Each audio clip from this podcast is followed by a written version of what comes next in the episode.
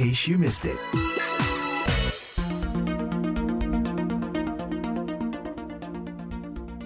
Dewasa ini, semakin banyak pengguna teknologi kecerdasan buatan atau artificial intelligence atau AI yang konon dapat memudahkan kehidupan sehari-hari. Namun, dampaknya terhadap para siswa usia sekolah dan perguruan tinggi merupakan polemik yang terus menjadi pembahasan di berbagai kalangan. In case you missed it, VOA berikut ini mengajak Anda mengikuti perspektif jumlah orang tua, pengguna sekaligus pemerhati teknologi tersebut seputar penggunaan teknologi kecerdasan buatan dalam lingkungan pendidikan. Menurut data yang dikumpulkan oleh Hootsuite, sebuah platform manajemen informasi media sosial, diperkirakan angka pengguna teknologi AI di Amerika akan melebihi 100 juta pada tahun 2024. Pada tahun 2025, lebih dari setengah warga Amerika usia 12 hingga 44 tahun diperkirakan akan menggunakan AI generatif, yaitu kecerdasan buatan yang mampu menghasilkan tulisan, gambar maupun suara dengan mempelajari pola dan struktur data yang diterima lalu menciptakan data baru yang serupa. Namun teknologi yang dikembangkan dengan tujuan mempermudah hidup manusia tersebut masih menimbulkan pandangan yang berbeda saat diterapkan dalam dunia pendidikan. Sandra Suryanto mengakui bahwa ia menjumpai kecerdasan buatan tersebut hampir setiap saat, mulai dari penggunaan smartphone dengan teknologi facial recognition hingga alat memeriksa tata bahasa saat sedang menulis di tempat ia bekerja. Konsultan marketing yang tinggal di negara bagian Virginia ini juga sering menggunakan Google Search untuk mencari informasi seputar berita terkini, info kesehatan, dan sebagainya. Kepada VOA, Sandra berbagi pengalaman anaknya, seorang mahasiswa tingkat 3 yang membatasi diri dalam penggunaan AI cukup sampai tahap mendapat ide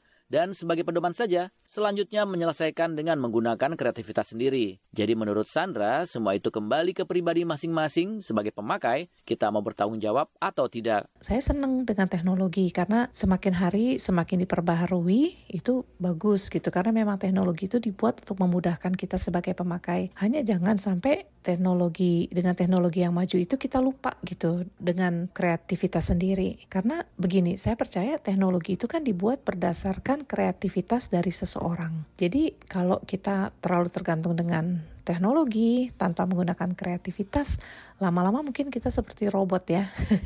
Jadi kita udah nggak pernah berpikir lagi. Amala Vesta, seorang personal travel consultant yang berbasis di Jakarta, menyatakan pernah beberapa kali memperhatikan penggunaan AI oleh sejumlah temannya yang berprofesi sebagai konten kreator untuk kepentingan promosi diri melalui media sosial. Ia pun mengaku kedua anaknya kurang berpeluang untuk menggunakan teknologi AI oleh karena yang satu masih duduk di kelas 1 SMA dan kakaknya yang kuliah pada semester 6 mengambil jurusan arsitek di mana sebuah desain akan jelas nampak beda apabila mengandalkan sentuhan manusia. Vesta juga mengembalikan semua kepada pribadi masing-masing pengguna juga sekolahnya. Ini memang mungkin membantu untuk beberapa hal, tapi kalau terlalu ketergantungan itu akhirnya nanti mungkin bisa menghambat kreativitas, uh, bisa bikin males gitu ya. Jadi itu sebetulnya dari sisi kita sebagai orang tua yang kebetulan anak-anaknya bersekolah di uh, sekolah swasta biasa gitu ya, bukan yang mungkin uh, national plus atau yang sifatnya international school gitu gitu. Tapi kalau untuk yang sekolahnya uh, swasta nasional yang biasa maupun yang kuliahnya juga swasta nasional yang biasa sih belum ya, belum ada dampaknya dan belum masif gitu penggunaan yang mungkin masih kecil atau bahkan belum ada gitu. Bagi Wan Agus yang telah lama berkarir sebagai software engineer, penggunaan teknologi AI sudah merupakan bagian dari kehidupannya sehari-hari. Ia mengakui sering menggunakannya untuk mempermudah riset untuk pekerjaan maupun di luar pekerjaan, seperti mencari tahu seputar produk sebelum membelinya atau merencanakan sebuah liburan keluarga. Karena kerjaan saya memang teknologi,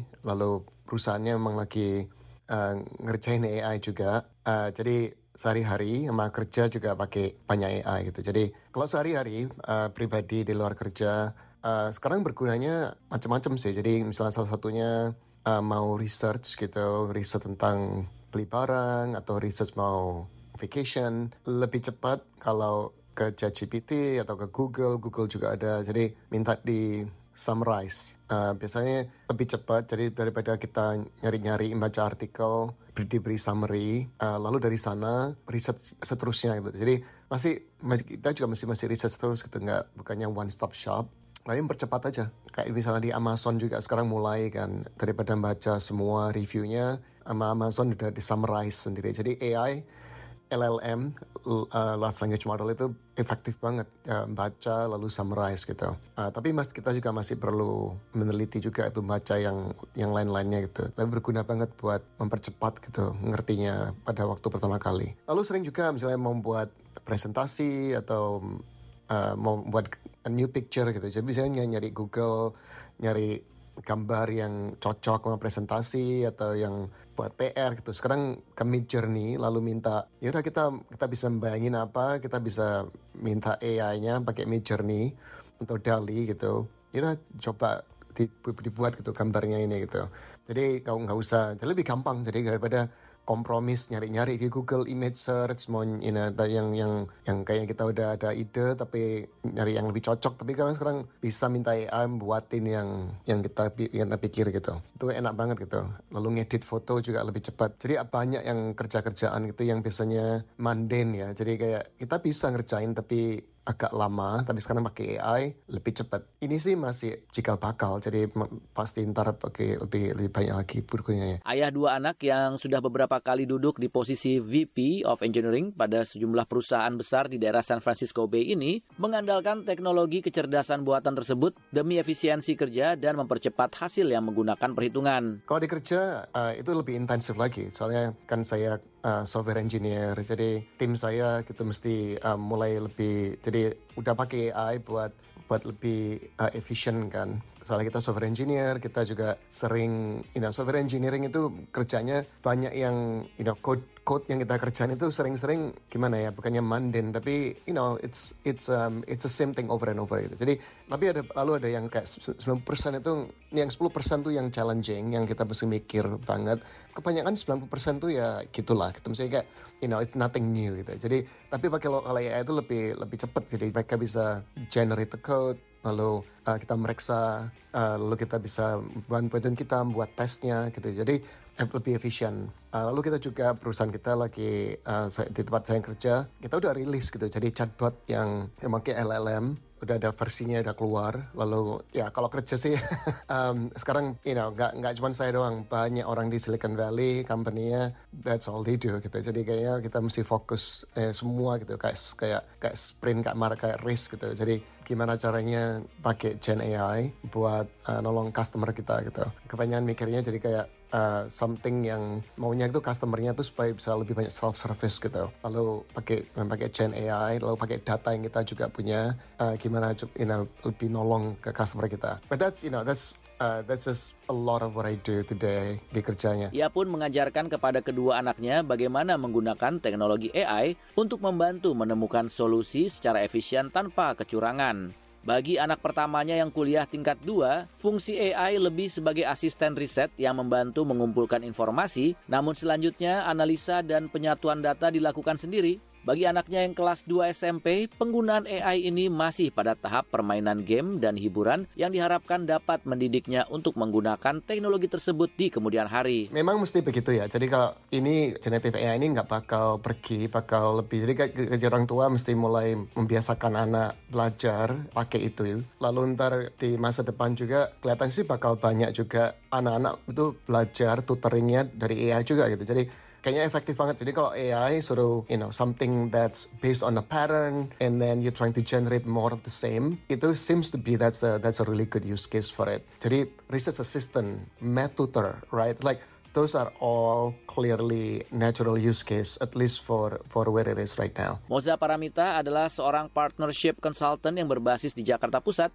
Walau ia sendiri jarang menggunakan teknologi AI secara pribadi, lingkungan kerjanya menggunakan teknologi tersebut untuk kebutuhan klien dan pengembangan branding. Namun ibu dari dua anak ini, kelas 11 dan kuliah tingkat 2, menegaskan bahwa hal tersebut tidak menjadi alasan utama untuk mengembangkan pekerjaan kantornya, ia justru membatasi penggunaan AI agar lingkungan kerjanya tidak menjadi sekedar copy paste dari AI. Sebagai orang tua, bagaimana saya menyikapi perkembangan lingkungan anak uh, dengan adanya AI ini ya justru itu di rumah kita harus tetap mengingatkan anak sesuatu yang original itu dari kita. Kita menjadi kreatif itu bukan karena uh, sudah ada di lingkungan kita tinggal petik gitu ya, sehingga kita jadi tidak bisa lagi uh, mengeluarkan jati diri kita gitu dan kreativitas kita malah jadi terbatas gitu. Itu yang perlu saya ingatkan. Kepada VOA, Moza juga berbagi seputar apa yang ia rasa menjadi masukan bagi dirinya sehubungan dengan penggunaan kecerdasan buatan oleh kedua anaknya. Saya rasa uh, pada saat sekarang ini justru kami nih orang tua Gen X banyak belajar dari anak-anak yang jauh lebih maju untuk urusan tersebut. Dan mereka malah cerita sendiri gitu, akan kena getahnya kalau dalam mengerjakan tugas, tugas mereka itu benar-benar ketahuan copy paste gitu. Atau cuma nyari di AI ya,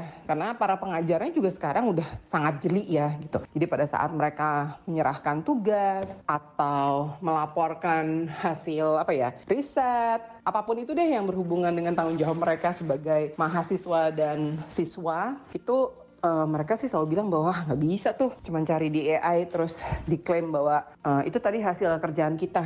Justru originality menjadi kelebihan dari uh, hasil kerjaan mereka. Pemerhati komunikasi dan budaya digital, Firman Kurniawan mengatakan bahwa pada zaman sekarang ini banyak sekali ditawarkan berbagai aplikasi teknologi berbasis artificial intelligence, mulai aplikasi AI penerjemah berbagai bahasa, aplikasi untuk menyusun artikel, pidato, membuat ucapan, puisi yang korpus yang penyair tertentu, hingga aplikasi AI untuk desain grafis maupun pengelolaan konten media sosial. Hampir seluruh aplikasi itu tersedia dengan mudah bahkan gratis. Pengajar Universitas Indonesia ini menjabarkan bahwa pemanfaatan teknologi berbasis artificial intelligence tersebut sangat bermanfaat di dunia pendidikan artikulasi hingga visualisasi pengetahuan yang selama ini terbatas pada penjelasan yang diberikan oleh para pengajar dapat dioptimalkan dengan pemanfaatan AI. Penjelasan dapat lebih diterima, batas pengetahuan dapat diperluas, sehingga material ilmu pengetahuan dapat disampaikan lebih mendalam